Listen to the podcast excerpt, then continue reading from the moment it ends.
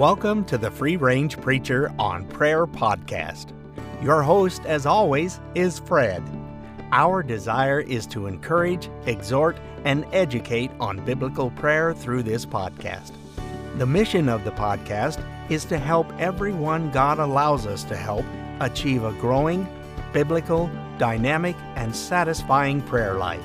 If you have any questions, comments, or prayer requests, you can reach us at freerangeprayer at gmail.com. If you would like, you can make a positive review wherever you get your podcast. That would be appreciated. Welcome to today's episode of Free Range Preacher on Prayer Podcast.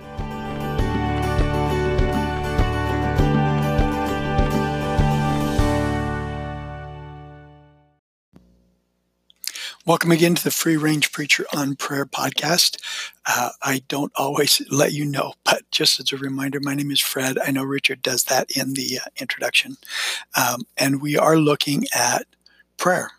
We've gone through um, a few episodes on prayer, some devotionals on prayer as well, to help uh, in uh, to help anyone in their prayer life. Uh, that's the goal is to give you a, a, a, dynamic and real prayer life before God because it is life fulfilling. We've talked about that before. And so eh, right now we're in episode six, part two. And the, the title for this episode six is the word of how the word of God informs and leads our prayers. And it's supposed to do that and the Word of God has a special place for us. We we talked uh, last time about that being the measuring stick for us and how our lives measure that.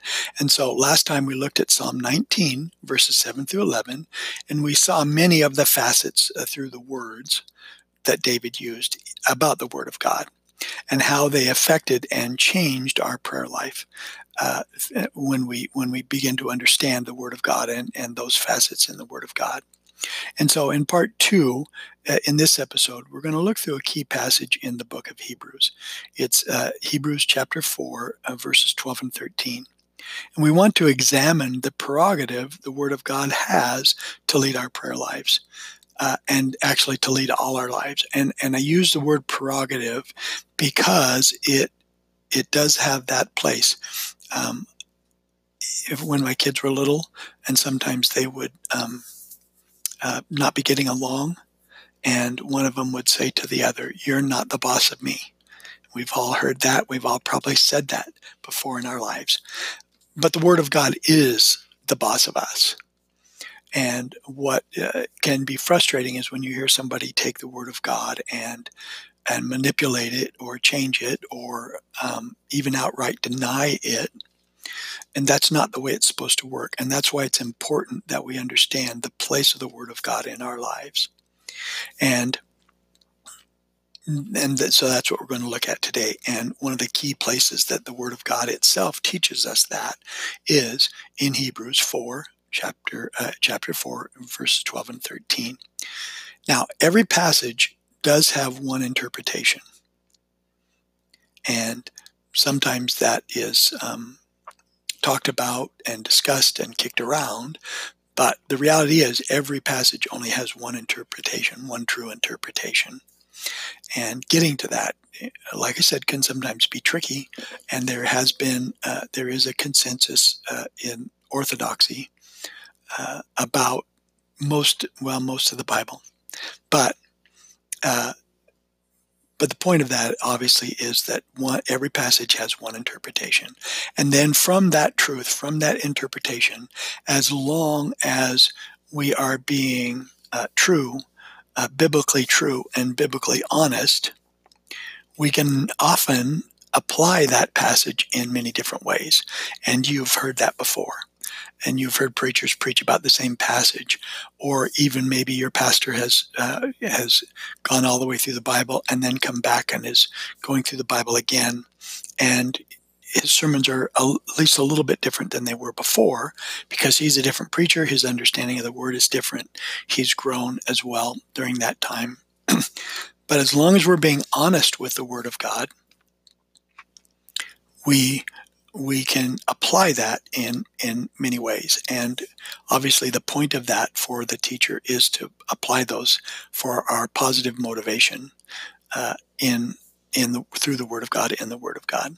So we're going to take a look at this passage. We're going to take a look at the context of the passage and then we're going to expand that context to uh, prayer and the application of our prayer and how it not only informs our prayer lives, but actually guides us to biblical prayer as well. Now, Hebrews 4 12 and 13, in its very basics, if you were to cut it down to the bare bones, which is interesting because of the way the passage reads, um, but if you were to cut it down to its bare bones, it teaches, the Word of God teaches, that the Word of God judges us and we do not judge it. So we can't take out parts of the Word of God because we don't like them. And there are parts of the Word of God that we don't like, some that we don't understand, and some that we plain don't like. Uh, and that's not our place at, at this point to talk about those things. But when we come to the Word of God honestly, we need to come to it as the authority. We're not the authority. Our opinion's not the authority. It's the authority. And so um, the pointed statement then for our application as far as prayer is concerned is that as we mature in Christ, as we grow spiritually, our prayers should also conform to the Word of God. And that's that's the very basic. That's what we're going to talk about today. Now, the book of Hebrews itself, the whole book, is an exhortation for the people of God to hang on to their belief. They've they've professed uh, faith in Christ. they've started in one way or another to follow uh, the the scriptures and and the, the the good news and the meaning of the of the Bible, uh, even though it wasn't fully formed yet. You had the Old Testament, and then you had the apostles' teaching, which formed the basis of the New Testament, and the book of Hebrews is for our encouragement to hang on to what we believe, hang on to what we uh, what we know and what we live by faith. And we it does this through a couple of ways. Obviously, it in it reinforces um, that we are supposed to live by faith. It does reinforce the good news of the gospel. It reinforces who Jesus is, and it also reinforces and gives us an example of faithful saints from the past. And then, so we're encouraged to follow their example we're also encouraged to follow the example of Jesus Christ, our Savior Himself. And, and this, uh, in earnest, is the beginning of chapter 12. We see the hope that He has, so He endured the cross. We see His obedience in, in, um, in going to the cross, and the perspective. Uh, all this gives perspective to our Christian walk, and and we're again supposed to follow that example. So that's what the whole book, in the big picture, that's what the book is about. That's what it teaches, is hanging on to that faith. And then in our passage, Hebrews 4 12 and 13, he says this For the word of God is living and active, sharper than any two edged sword, piercing as far as the division of the soul and spirit, of both the joints and the marrow, and able to judge the thoughts and intentions of the heart and there is no creature hidden from his sight, but all things are open and laid bare to the eyes of him with whom we have to do. And I just actually love that. The, the way that that verse is constructed, the, the English of it, uh, the way that that's instru- uh, constructed, uh, because it again it adds to that kind of weightiness, that internal, eternal import that the Word of God has uh, for all of His children. Now, this passage, though, does come in the middle of chapter 4 in the book of, of Hebrews. Uh, I didn't actually plan on this, but I'm going to throw this into when I was first reading through the Bible um, and learning, uh, learning the Bible, learning uh, what it said. Uh, very often, you'll read in the book of Hebrews that he, the the writer, will use um, something, uh, a sentence, something like this that uh, that he'll say, "We know somebody somewhere wrote," and then he will quote a scripture, and his scripture quotes are true, uh, are accurate to what the Old Testament says, but it always bothered me that he didn't know the chapter and verse where that was found. Uh, and as I then learned that the chapters and verses uh, were a man made construction over the Word of God, uh, I felt silly about that. Um, that thought that that it was kind of disappointing that the book of Hebrews didn't know the chapter and verse. There weren't any chapter and verses when he when he wrote this book, but his quotes from the book are, are obviously accurate. They're biblical. He was led by the Holy Spirit, who led him to not only the right words to say, but the right biblical quotes to use. But Hebrews 4 is in the middle of this book on encouragement, again, to hold fast to our faith, to keep on believing.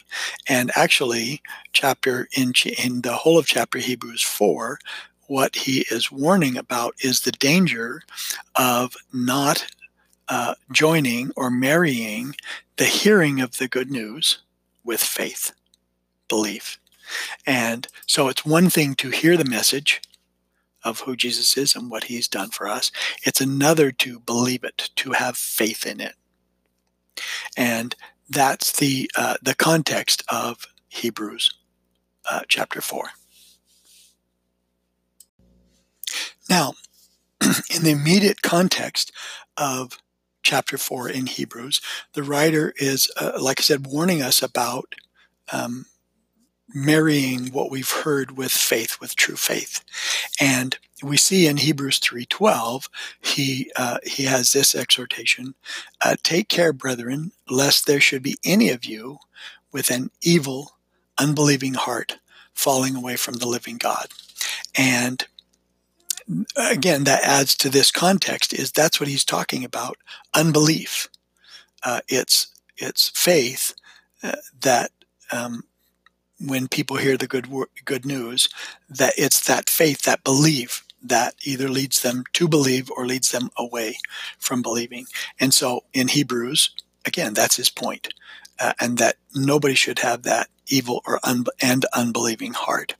And then in hebrews 4 uh, the chapter that we're, we're in uh, verses 2 and 3 he says this for indeed we have had the good news preached to us just as they did also but the word they heard did not profit them, because it was not united by faith in those who heard. For we also have believed, uh, for we who have believed, I'm sorry, for we who have believed, that's verse 3, enter that rest. Just as he said, As I swore in my wrath, they shall not enter my rest although his works were finished from the foundation of the world. So he did his work. They were finished, planned from the foundation of the world, but they didn't get to that rest because they didn't believe. They didn't bring what they heard with faith. And we can also follow this with uh, with uh, verse 14 again from Hebrews 4. So then the writer says, Since then we have a great high priest who has passed through the heavens, Jesus, the Son of God, let us hold fast to our confession. And so we see we see what this chapter is about. We see the immediate context that these verses come in the middle of uh, the writer of Hebrews encouraging us to hold fast to our confession, to keep on believing, to keep doing the things that we're supposed to be doing, because obedience is part of believing. And so the context again of Hebrew 4s is is the warning and the exhortation to keep on believing, to again hold fast to our confession. And actually in this verse as well, we're led to prayer also through verse 16. Because in Hebrews 4:16 he says, "Let us therefore draw near with confidence to the throne of grace." that we may receive mercy and find grace to help in time of need. So, in this chapter in the book of Hebrews, he goes from the warning about um, uh, marrying our uh, faith, our belief with what we've heard, and then he looks at 12 and 13. We'll get there in a minute. He mentions 12 and 13. But then he goes on to say, after that, he talks about the sufficiency of Christ as our high priest. And he's given us access through his sacrifice, through his high priestly work. He's given us access to the very throne room of God for our needs. And that's how he finishes that section. And so, as we um, as we're fitting this the verses 12 and 13 into the context of what the overall uh, purpose of the writer of Hebrews is, uh, we we will we see from uh, 16 um, chapter 6 or verse 16 that that does include prayer. We can go into we can go boldly it even says in another place into the throne room of god because of who actually it's with confidence in this verse um, because of who christ is what he did for us and what he continues to do for us. And the good news um, as we fit 12 and 13 into this context uh, more more closely. The good news spoken in Hebrews 4 2 is that uh, Jesus Christ and his life, death, and resurrection for the forgiveness of our sins and salvation from death to eternal life. That's the good news. That's the gospel. That's what we take everywhere is this is what Jesus has done for us. And we need that because we are headed for eternal death as opposed to eternal life if we don't if we don't grab onto that confession, if we don't believe the word of God. And so the warning uh, that's voiced, uh, it's voiced in verse 2. And the author makes the point that the unbelieving in the past, the unbelievers in the past, they didn't bring those two together. They saw the works of God, and the works of God were actually planned before the foundation of the world. They saw those works of God, but they didn't believe them. They didn't take them to heart. They didn't trust in them. And then uh, the the writer throughout the rest of this chapter builds the case, the critical need for faith, believing, and we're going to talk about faith uh, in a couple of more episodes, and we're going to explode that out even more. Uh, I don't think we've done it at all yet, but we're going to explode it out so that we see how actually prayer is a very critical way that we show our faith. But um, we believe it by faith. We trust it. We put our trust in it. And now, when we come to our verses, our passage 12 and 13, and I would like to um, read that just one more time. Uh, For the word of God is living and active, sharper than any two edged sword, and piercing as far as the division of the soul and spirit, both of the joints and marrow, and able to judge the thoughts and intentions of the heart. And there is no creature hidden from his sight, but all things are open and laid bare to the eyes of him with whom we have to do. So these verses come in the midst of that, and what they tell us is that the Word of God actually judges our faith. It's not the other way around.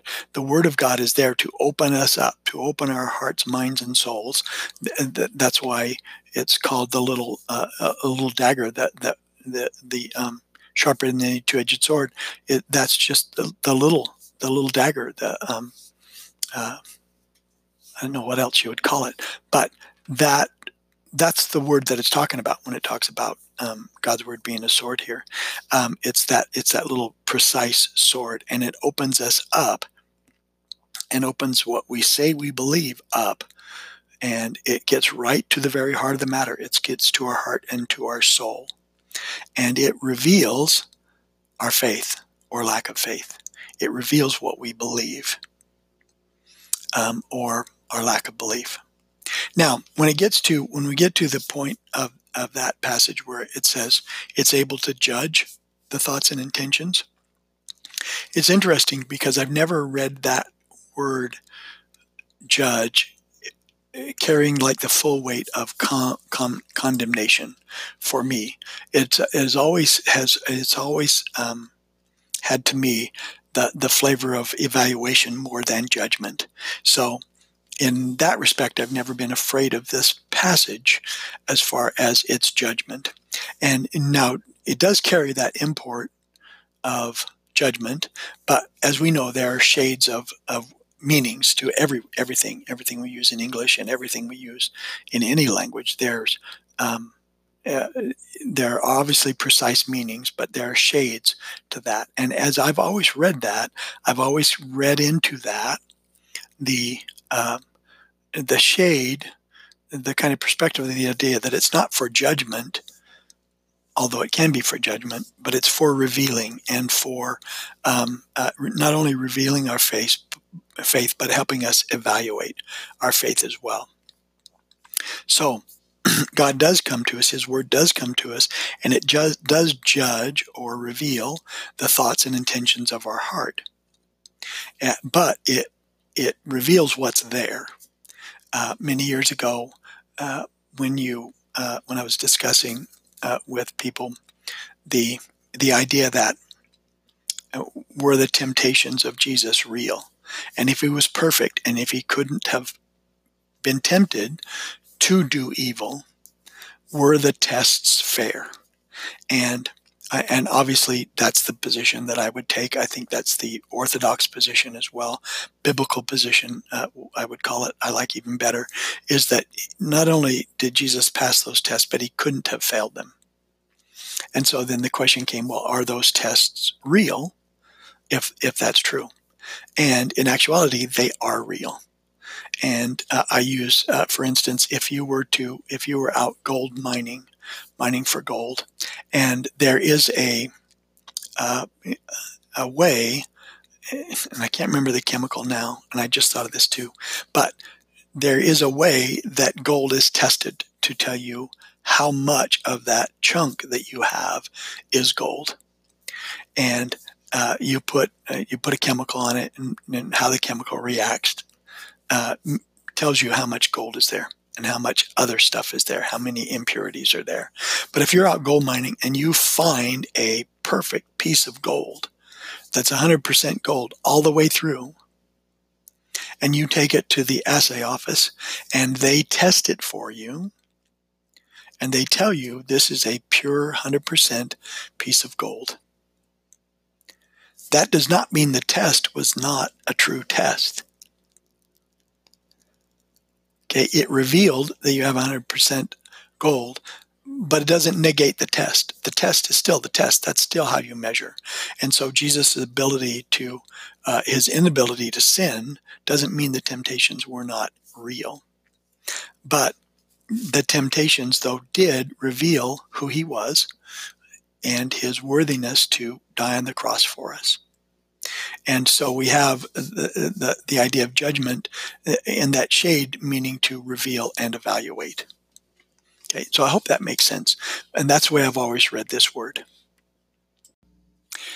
Now, obviously, as judge over us, as as the Word of God judges, there is that element of uh, true faith and and faith that isn't true, and we need that. We need that judgment from the Word of God to know whether we are really saved or not, or to know um, what is critical for us uh, to believe and not deny as far as salvation is concerned. And um, for instance, one of those um, is if you say, okay, I started believing, and this is why the whole book of Galatians is written. If you say, well, I've started, I believe, I believe the gospel, I believe what God said, now I have to keep certain rules so that I will be saved. You don't understand, you don't understand faith, you don't understand the gospel. And that's one of those irreducible minimums that if you if you were to go to to go to heaven and say, um, the reason you should let me in, Jesus, is because I believe in you. Um, and on top of that, I've earned my way here by doing all these works. Uh, that's not going to get you in. The belief gets you in, the trusting in Him when we go to God. And I've already have my, what I'm going to say to Him practice. So when I pick myself up from worshiping Him when I first see Him, the only reason you should let me in, Jesus, is because of your blood shed on my behalf your cleansing blood. And that's the essence of salvation. We don't we don't believe and then add works to that to get saved. We're saved.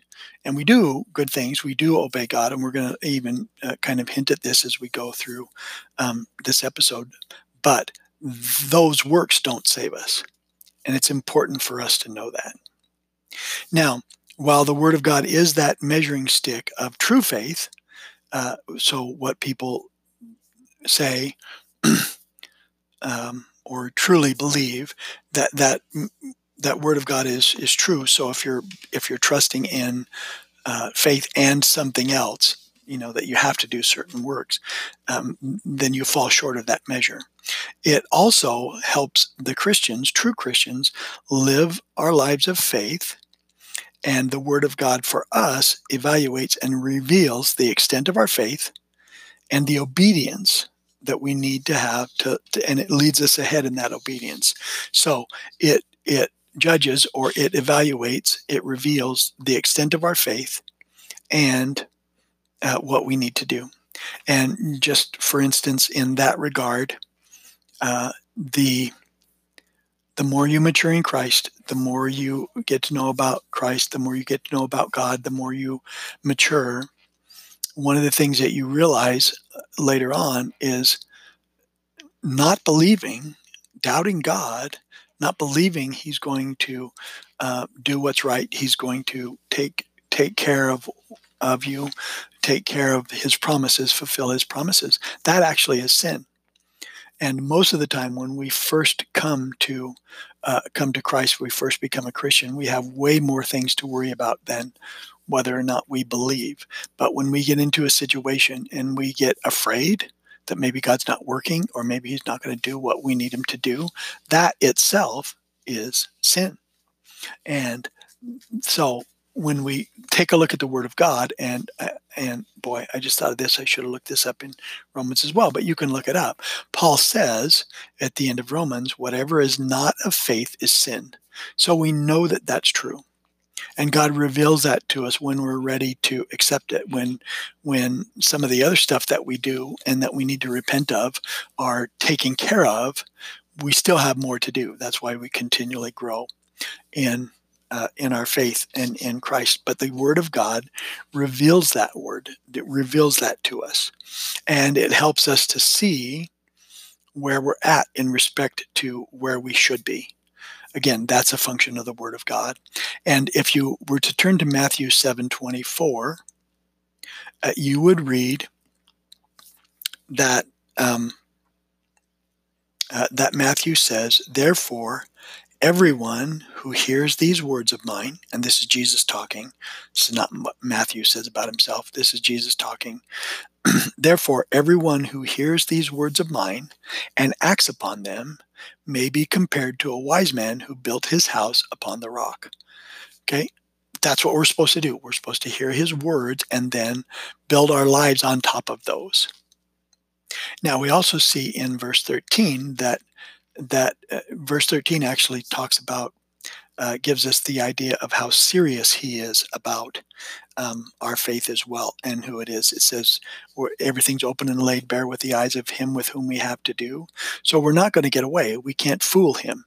The Word of God reveals to us what is in the Word of God, what the standards are, what we need to do, uh, where our faith is. Again, reveals it and then evaluates it for us. And we we can't fool him. We can't pretend to be one way and really be another. I mean, we can try, but it's not going to work. And when we come to James 4 in verse 5, he says this Or do you think that the scripture speaks to no purpose? He jealously desires the spirit he has made to dwell in us. So he takes this seriously. It's not it's not a game. We're not playing around. He's not playing around.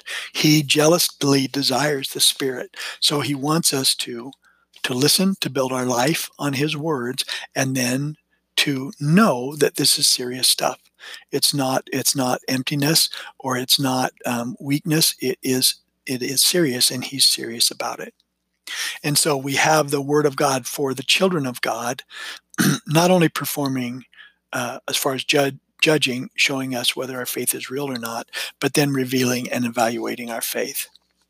And here in Idaho, one of the money making crops that we have is the potato. You probably have heard that before. Now, when they harvest a potato, they go through an inspection process, a judgment process, if you will. And during that inspection, uh, to be sure, the potatoes that are, are bad, they're removed, right? They pick them up, the people pick them up, they throw them out. And then, though, as the potatoes go on through the, the evaluation process, they're going to be different um, qualities of potatoes, different sizes of potatoes, and those potatoes are evaluated and sorted to their best application. From what I've heard, there are some potatoes that work great for making french fries. There are some that work better for making tater tots. Uh, and again, I don't know how they evaluate those. But uh, if you go to another state, you'll find that the really huge, big Idaho potatoes, they're exported, right? Because they make more money on those than than they do. So that's that's just the way that the potatoes are sorted and judged, if you will. And so the principle is the same that the Word of God evaluates, it judges our faith, it reveals our faith, but it's not potatoes we're talking about. It's eternal life. And for us right now, it's it's the difference between living that abundant life and not living that abundant life. So we need to let the Word of God uh, penetrate as it's going to do, cut between the, the bone and the marrow, and let it dig deep and then reveal our faith to us and then show us the way. And now there are a ton of passages in the New Testament, and I mentioned this last week as well. I'm going to mention it again.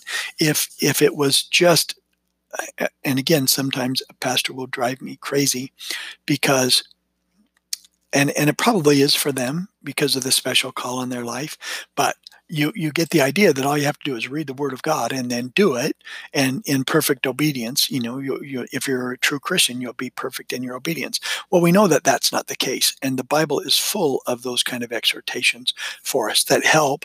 That's what the word of god again revealing our faith and then uh, guiding our faith as well. One of those favorite, uh, one of those passages for me that's favorite, it's a, a, memory passage that I have, comes in Second Peter. And I just want to go uh, to read that real quickly. And it's Second Peter 1 5 through 9. And Peter there says, Now for this very reason, because of our salvation, now for this very reason also, applying all diligence in your faith, supply moral excellence. And in your moral excellence, knowledge and in your knowledge, self control, and in your self control, perseverance, and in your perseverance, godliness, and in your godliness, brotherly kindness, and in your brotherly kindness, love. For if these qualities are yours and are increasing, they render you neither useless nor unfruitful in the true knowledge of our Lord Jesus Christ. For he who lacks these qualities is blind or short sighted, having forgotten his purification from his former sins. Now, this isn't the place that I want to obviously go through that whole passage, but as I understand that, the way to look at this passage, uh, the way it's constructed in the Greek, is uh, like a spiral staircase that that actually goes up and up and up till we till we get to glory forever for us and that so it's not that we we we hit one goal and then we move automatically on to the next, but that we keep going up that staircase. So we start out with diligence and then moral excellence and then knowledge and then self-control and perseverance and and you get the idea. We're going up a, a circular staircase. But that is one of the places that the word of God penetrates and again in its judgment is not judging us unless we don't have any faith at all, but it's telling us if we do have faith, this is where we are along. This is what rung we may be working on. And so we the word of God is the mechanism for Hebrews 4:12 that cuts through our thoughts and our intentions. And we compare our thoughts and intentions with those exhortations from the word of God and then we conform to them, not the other way around. Okay? And now in the context of our verses then here in Hebrews, the context of these two verses in relation to our faith and in who Jesus is and in what he has done for our souls, the Word of God gives us direction and the importance of holding fast to what we have been taught and believe. And it helps us to re- reveals to us even if we have faith or not. And so that's the context. So I wanted to get that straight. I didn't want to be pulling this out of its context to try to make a point. Um, the point is, the Word of God judges us and leads us and opens up to us, uh, and and not the other way around. We don't get to choose what we like, and we're going to look at that some here in a little bit as well. Now, the very fact that we come to God in prayer at all is a wonderful and powerful indication of our faith. And we're going to look at at least one episode on this uh, in, in a little bit. But the fact that we pray at all reveals our faith. And when, then we learn again from Hebrews 12 and 13 that our prayers need to be informed and conformed to His Word. And as we um, analogized at the beginning of this whole endeavor of the podcast, is children just start to talk, right? And so our exhortation is and our need is and the reality is we need to start praying and then with the expect expectation that we're going to grow and learn and we're going to grow into this but once we realize that we need to submit to the word of god and that we're not judge of it we actually learn some very essential things in our prayer life as we begin to to look at what's important as we come to to to the Word of God, and it helps inform our prayers. Uh, I want to begin with faith itself, and it is of the utmost importance. And there's a lot of passages all the way through Scripture from the Old and New Testament that talk about faith and the importance of faith. And it is truly God's desire that we walk by faith and uh, not by sight, it even says in the book of Ephesians. Um, but we're supposed to walk by faith. And uh, again, when we when we talk about faith and prayer uh, in a standalone episode coming up, we're gonna we're gonna break these all the way down. We're gonna look at all of these, but for today, I just wanted to go to Romans 1, 16 and 17, because this is one of the the places there are four very specific places in scripture where we where this quote is used. And that reinforces to me how important it is to god that we walk by faith. And so romans 1 16 and 17 uh, paul says for i am not ashamed of the gospel for it is the power of god for salvation to everyone who believes to the jew first and also to the greek for in it the righteousness of God is revealed from faith to faith, as it is written, But the righteous man shall live by faith. And so the first thing we need to grasp is that we're supposed to walk by faith. We're supposed to trust and believe God. And it's so important to him. Again, he mentions it to us four times. And so as we um, as we look at our faith and and look at our prayer life, are we praying in faith? Are we praying believing? The gospel is the good news, right? What Jesus has done. We've talked about that. And then from there, we walk by faith, trusting in Him. And as far as prayer goes, I remember a quote from Charles Spurgeon, and I do apologize, I don't remember what book it is in now. This is another one that I didn't plan for. But he said for uh, a child of God to talk to God, to pray to God, and then not expect an answer would be as silly as going into a bank, writing out a check, giving it to the teller, and then walking out the door without the money that you wrote the check for. Right? You wrote the check for a reason to get the money, and and so he used that as as if you're playing, praying in unbelief, you're just being silly. You need to expect an answer, and we've looked before uh, in this podcast as far as sometimes he answers it exactly right Sometimes he answers our prayers with a twist, and sometimes he says no. But we do need to come to God expecting him to answer by faith, believing him. And now we've also seen recently in the podcast that the ultimate purpose of prayer is to glorify God. And and we see that all the way through the Word of God, and we're gonna we're gonna touch on that as well uh, in the future, but that's a nebulous time in the future. We've also seen that the chief purpose of prayer is to conform us as individuals to God's will. Remember, we looked at that uh, recently as well.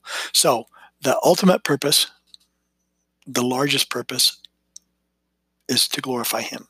The chief purpose in our prayers for our, our, our daily walk here, our sojourn, as I like to to, to borrow from the Bible as well, when we're on earth, that chief purpose is to conform us to Him, to conform us to, or to, to, um, for us to conform to His will. Sorry, I said that backwards. But actually, then I anticipate what where we're going next, um, because that chief purpose is to, again, have us pray according to his will. And then, so we might ask, what is his will? What's the pinnacle of God's will for God's children? That's what we want to look at next. And so, if you were to turn to Romans 8 28, and I would encourage you to do this at some point, you will read, actually 829, you will read that he says, "From whom, uh, for whom he foreknew, he also predestined to become conformed to the image of his Son, that he might be the firstborn among many brethren." Okay, so his will is that we be conformed to the image of his Son. And then in Luke 6:40, Jesus says, "A pupil is not above his teacher, but everyone, after he has been fully trained, will be like his teacher." So in our maturity, we are supposed to be more and more like Jesus. And so for us, one of the themes that should run through our prayer life is conforming to, to being like Jesus, to growing spiritually, to, to growing in sanctification so that we're more like Jesus. So as we pray for our daily needs, part of that that is we need to keep in perspective our most basic need, most important need is to be conformed to his image. Not even necessarily having our bills paid, although those are very important at, at some points in time, or um, uh, uh, uh, the right job for us to be in. It's being conformed to his image. Okay, so we have that first um, uh, level of being con- uh, prayer is faith, and then being like Jesus. Those are those are important, and as we grow in our faith, those will become more and more interwoven into our prayers. Now, the Word of God also uh, is clear to us that our daily practices are supposed to reflect His holiness. And so this is along the same lines, but it's a very specific call to holiness. And in both the Old and New Testament, God makes it clear that we are supposed to be holy. And so if you were to look in Leviticus 19:2, you would read there that it says, "Speak to all this congregation of the sons of Israel and say to them, you shall be holy, for I, the Lord your God, am holy." So we're supposed to be like him. Israel was supposed to be like him. As Christians, we're supposed to be like him. And then if we turn to um, 1 Peter 1.16, he quotes from this passage and and, and in the flow of his book, he talks about our life and, and what we're supposed to do. And he says in verse 16, because it is written, you shall be holy, for I am holy. Now that holiness is just like in 640, Luke 640, it says as as we are fully trained, right? And that's what we're now in that training process. So, but that has to be our aim. Holiness has to be our aim. Holiness has to be our prayer. And so we see, even in just these two examples, and we've just kind of touched the surface, surface that there are plenty of concerns that we have to pray about that go beyond what we may have been praying already. And now, there are uh, parts of the Word of God that teach us specifically uh, how we can walk by faith and what we can do to walk by faith. And I just want to touch on two of the really challenging ones um, that we have uh, as we read the Word of God. And again, as it reveals to us where we're at in our faith and what we need to do in our faith, and therefore where we're at in our prayer life and where where uh, where our prayer lives need to be guided to. And I know you know this as well, but I want to read this as well. This is Luke 6, again back in Luke, uh, chapter 6, verses 27 and 28. And he says, But I say to you who hear, love your enemies, do good to those who hate you, bless those who curse you, pray for those who mistreat you. Luke 6, 27 and 28. And then Luke 6, 35 and 36. But love your enemies and do good and lend, expecting nothing in return, and your word, your reward will be great, and you will be sons of the Most High. For he himself is kind to ungrateful. He is kind to the ungrateful and evil men. Be merciful just as your father is merciful. So again as we see our our prayer and as we at, want to be holy and we want to be like him through those prayers as far as praying for his will praying for for um, uh, what he wants us to be concerned about one of the real tough ones and this is why I, I chose it is because in real life we have people that we don't like and we have people that don't like us and we don't have any option but to forgive and to pray for them and to love them we don't get to choose We don't get to hang on to grudges. We don't get to choose who we who we who we give that to. And God is our example. He's given that to us, right? And now, um, so we're supposed to be forgiving and gracious uh, to everybody, everybody, but especially our enemies. And our Savior, our Father in heaven, is merciful. So merciful, as a matter of fact, that He saved us, didn't He? He saved me, and my sins are awful.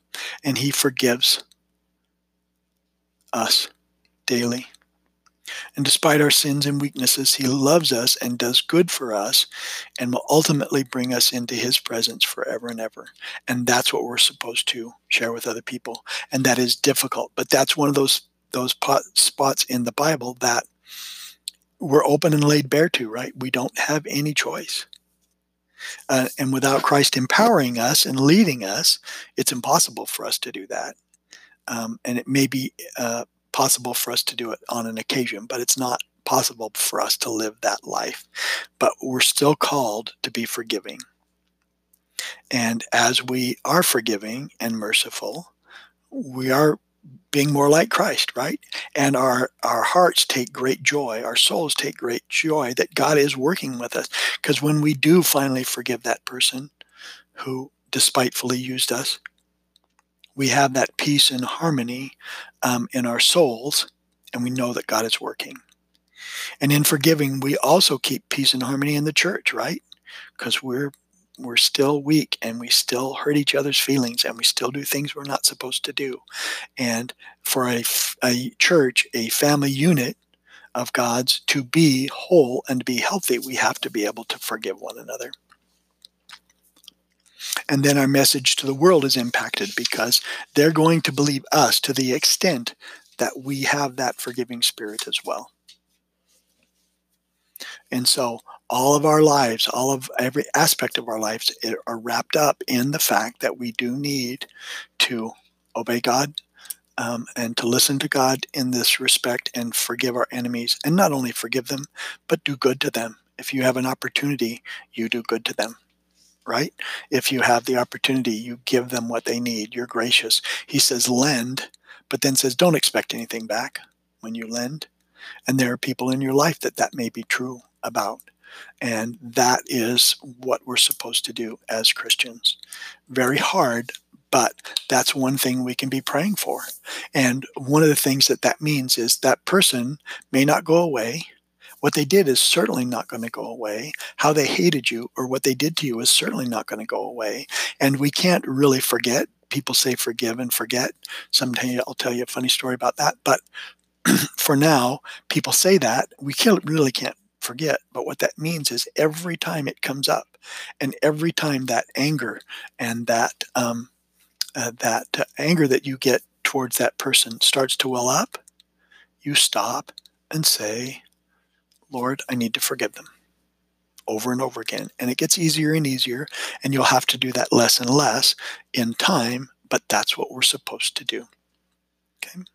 Now, the second passage that I wanted to look at uh, for today, as far as this, um, how we walk by faith. And we do that by faith. We may not see the reward here, right? When we forgive our enemies, we may not see the reward. Sometimes you'll hear the story about how the person turned around. And I've got a couple of those in my life where they turned around, but sometimes they don't. That's not our reward. Whether they stop being our enemy or not is not the reward. Our reward comes from God. Now, the second uh, passage that I want to look at is the same on this uh, deeper level, and that's in Philippians 2 3 through 5. And Paul there says, Do nothing from selfishness or empty conceit, but with humility of mind, let each of you regard one another as more important than himself. Do not merely look out for your own personal interests, but also the interest of others. Have this attitude in yourselves, which was also in Christ Jesus.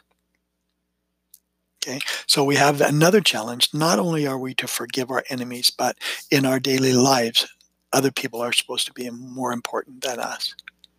Okay, that's why you still might open the door for whoever is there man, woman, or child.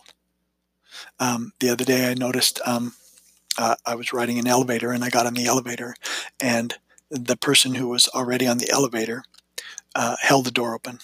Uh, you know, put their hand in front of the door, and the person who went in before me was being pushed in a wheelchair. And so uh, that that you know he got pushed in the elevator. We got in the elevator, and as the door closed, the man in the wheelchair said to the person who was holding the door, "Thank you very much for holding that door for me." And then he said, "I can't do very much anymore, but I can say thank you."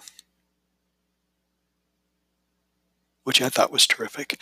And then the person who was standing there as well, who ended up being a Christian, said to him, Well, you may not be able to do what you would like to do uh, the way you would like to do it anymore, but you did the important thing. You said thank you. And the guy made some comment about not being able to do what he used to do. And then the person at the door again was gracious and said, No, but you did the important thing you said thank you. And I appreciate that.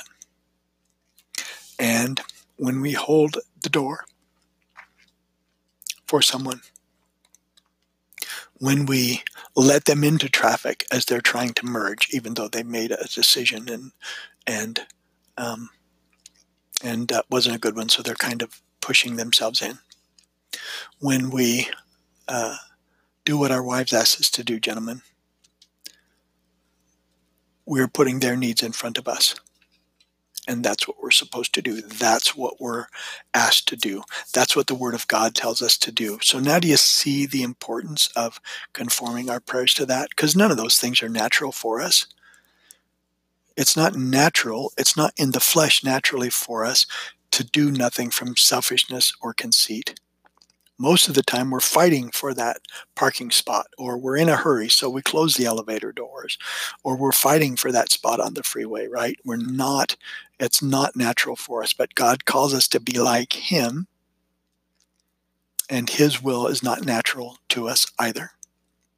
And we need to conform to the word of god and our prayers should reflect that. It takes prayer to get to that place where we do nothing from selfishness uh, or empty conceit and when we look out for other interests other than ours, it takes prayer for us to do that. It takes getting serious before God, getting on our knees, and praying. Now, I have mentioned before that we do have the freedom to pray to God whatever is on our hearts, and we do. We have that permission in many places, but the most clearly we can see in Philippians 4 6. Be anxious for nothing, but in everything, by prayer and supplication, with thanksgiving, let your request be made known to God. And as we re- mature in Christ, now as we mature in Christ, as, as we've said, um, our prayers will reflect those changes. Uh, it will change our uh, conforming to the will of God, our desire to conform to the will of God. Now, at some point in time, I might have prayed for a 2014 Corvette. I actually haven't. But to be transparent, I have prayed for some silly things such as that before. Um, and uh, I made the point before, I might pray for that for a short period of time uh, because of what's important to me that though that's going to fall away right i prayed for my mom's salvation uh, i mentioned before for more than 30 years that never fell away but to the extent I prayed for silly things, or to the extent I might pray for a 2014 Corvette, mm, mm, I'm not praying that anymore. Right? Those those changes have, have uh, been reflected as I mature, and and realized what really is important, what really is a need, and what's necessary. And so our prayer lives will change, but knowing that we're supposed to conform to the Word of God understanding that can help accelerate that change. Now, if you just begun, if you began with us at the first of this this podcast and and you've listened faithfully through, uh, first of all, props for listening to the earlier earlier episodes. Um, but if you're just starting and you've and you and you took to heart and you just beginning uh, to pray and you just started praying, you may be kind of realizing at this point why I didn't talk about this early on in prayer. that I didn't that I didn't mention this at the very beginning. It is an important concept that, that is important, not just concept, but it's important for our prayer lives. It's important for our lives. But I didn't begin with that because we wanted right to encourage and to start that prayer. And so remember we talked about there are rules, uh, forms, not rules necessarily, but rules that that help us to pray, uh, just like we've learned today. But if you start there, you might get frustrated and stop praying, right? And in fact, right now, depending on where you are in your Christian life, in your prayer life, this episode may be terribly overwhelming. And I recorded that preface uh, earlier just because of that. It may be overwhelming. And it's it's been my prayer that this is not that for you in this episode. And and you know my heart. I want you to keep praying. I want you to keep growing. I expect you to change and mature in your prayer lives. Um, but it is though and i and i've quoted yogi berra earlier in one of the episodes at, at one point he said if you don't know where you're going how will you know when you get there very good question, right? And so we do need to go what know what the goals are, and we do need to know what the target is for our prayer lives. But I still don't want you to to be frustrated and to stop and to to let those things get in your way. Okay, so now you know where the goalpost is. Now you know where the target is, but that your prayer life will conform to that as you change and grow and you realize that. And you'll find greater and greater satisfaction in your prayer lives when you do, when you hit that target, when we start hitting that target. And sometimes you'll hit and miss, right? Um, and we'll have the satisfaction that our prayers are fulfilling that ultimate purpose for everything, which is to glorify God. As we start to pray in conformity to His Word, we bring glory to His name and that's fulfilling. That's fulfilling to our souls. That's fulfilling to our relationship with him. We also realize as we're doing that that we're fulfilling that chief chief purpose as well right? For pray praying. And that's praying so that we conform to his word and his will his will especially. And so we want that to happen. And again as we grow and mature our prayers will reflect that. And our prayers obviously will have the import and the importance and the um, weightiness, if you will, that they should have. And that's why we really need to go to God, what you know, what we go to God for. Um, and so, the, as you as that happens and you grow in prayer, the meaningfulness, uh, for lack of a better word, my limited vocabulary, that meaningfulness of our prayers is increased because we're conforming to what God wants us to pray. And then you also begin to realize as you mature in Christ that praying according to his word and his will gives to our everyday subordinate prayers, the daily things that we pray for, the little things that bother us, the little things that we need, it gives deep and eternal meaning to every single one of those subordinate prayers.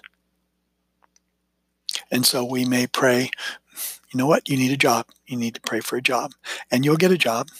The Lord will supply. But over and above, He's called you to a specific place at a specific time to be a Christian witness to specific people. And so as you pray for a job, you're not praying for just money to, to get along. You're praying for the right place to God to be able to use you in the spread of the gospel or to be able to learn from you uh, for you to be able to learn. Know, he'll get you in front of people that will teach you um, uh, as mature Christians that may be a little ahead of you. And so our prayers glorify God on a deeper level. They bring us into conformity to His perfect will for us, which is to be like Jesus on a deeper level. And then they give us that eternal, eternal meaning to everything we pray about, every prayer we utter. Thanks be to God who always leads us in his triumph in Christ and manifests through us the sweet aroma of the knowledge of him in every place. just that that's one of my memory verses that just popped up because thanks be to God that he gives us that opportunity to pray and to mature in prayer and to have our prayers go beyond our shallow daily um, needs that we that we may have. And so we do give him great thanks for that. And if for you this has been overwhelming, and I pray that it hasn't been a discouragement, eh, but if you're not there yet and you're not ready to implement these things or you think that they can't be done, please don't fret over it. Stop worrying about it. Keep praying. Keep seeking God the way you have been. Keep making that habit of praying. You will grow. It will happen automatically. Believe me, it will happen automatically. And as you do, you're getting to know the wonderful God of the universe. So keep praying in faith. He's in charge of your spiritual growth. Believe me, He knows what He's doing. He knows what you need, and He knows the best way to bring you to maturity. Many years ago, again, at the end of Romans, um, I think it's in chapter 13 or chapter 14, and I was working with a young man. Actually, I wasn't working with him uh, on a voluntary basis. um, he had made some made some awful decisions, and uh, a couple of them had um, an effect on, or could have had an effect on my children. and so we were we were talking about things, and I was trying to get him to realize, and it, it really bothered me for a while. And then I I, I think it's in John. Uh, in Romans 14, and Paul says, Who are you to judge the servant of another? For by him, that's his his um, God. That's God. For by him he'll stand or fall. And that's a paraphrase. But God's in charge of that other person, right? So I was able to let go, knowing that, that God was going to teach him and he was going to grow. And you need to know that for yourself as well. He knows exactly what you need. He knows the best way to mature you. He knows the best way to mature all of us. And what he wants most of all is communion with us, his children. So please keep praying. Uh, you'll find that you're going to grow. Your life is going to change. You're going to mature. And the target that seems way out in front of you now, one of these days you're going to wake up and it's right beside you because you've hit it. And then you're going to greatly rejoice even more. And you're going to have the peace of God even more. And even though we don't fully understand those things, that's going to happen. So, key is the place of God's word in our lives and in our prayer lives, especially. We need to be informed of what's important and what the word says, and then be conformed to pray what's important and what the word says. Thank you again for listening. Uh, the next full episode, uh, there's going to be a couple in between, but the next full one, uh, we're going to take a look at selected passages. It's going to be on the Word of God again, but we're going to take uh, take a look at selected passages that are designed to give us biblical insight into who God is, who God and, and our Savior is, and prayerfully they'll help increase our faith they'll help uh, increase our belief in him and uh, lead us to a, a, a, fuller more robust worship and we're going to see what the Word of God has to reveal about uh, God through His names and through His attributes. So that's the plan. Like I said, we're going to have a couple of little detours in between, but not anything great. And so we have received a few me- emails. Um, I would I would call them trickling in, which is good. Uh, they're encouraging. Um, there's been a couple of prayer requests. So if you if you've emailed, I'm praying for you, and I will get back to you as well on those. Um, but mostly they've just been encouraging and being uh, thankful for the podcast as well, which is actually very moving as well. So um, thank you, Jesus, for that. Uh, again, you can uh, email me at freerangeprayer at gmail.com. And if you'd like some prayer help, we have the Foundation of Prayer Primer, and you can request one. You could actually email me, and I can get you one. Um, or you can go to your Prayer Life Help on the Etsy site. And at that site, you can order either a hard copy or download a PDF of that prayer primer. And it really will help as far as your, your prayer life. Uh, for this morning, too, I just wanted to, and I know this is a little bit long, but I did want to thank Richard Durrington for his voiceover help. Again, he does the introduction and he does the um, the um, outro, I call it, at the end of the podcast as well. And he has been really key in mentoring me on the technical side of recording. Uh, and soon I'm I'm hoping to be able to implement some of his wonderful teaching uh, to make the podcast even better, to make it technically even better. Uh, uh but you can look. He he has read uh, a couple of um, uh, books for your enjoyment. Those are at our Etsy site as well. Your Prayer Life Help again at the Etsy site. And the um, actually, there's an opportunity if you'd like to download the Foundational Prayer Primer uh, audio version, so you could get to hear the book as opposed to read it if you if you would like. And the instructions for that are there as well. And, and if you do have any voiceover needs, any kind of recording needs, Richard is really great at what he does and um, works very hard at it as well. And so you can reach him at durringtonr at gmail.com. And that's D U R R I N G T O N R at gmail.com. Again, D U R R I N G T O N R at gmail.com. He also has a website, richarddurrington.com. So Richard spelled in the classical way, R I C H A R D. Durrington, his last name, D U R R I N G T O N dot com. And so, again, really do appreciate um, you listening. Thank you, Heavenly Father, for today. We do bless you and thank you for your wonderful grace and goodness to us. Keep leading us, Lord, to spiritual growth and maturity. Uh, forgive us uh, daily our sins. Help us to forgive others. Help us to conform our will to your will, to conform our prayers to what you would have us to pray, all for your glory. And we pray all this in the name of Jesus Christ, our Lord and Savior. Amen. For now, may the Lord bless you and keep you, and make his face to shine upon you. Thank you for listening to today's broadcast of Free Range Preacher.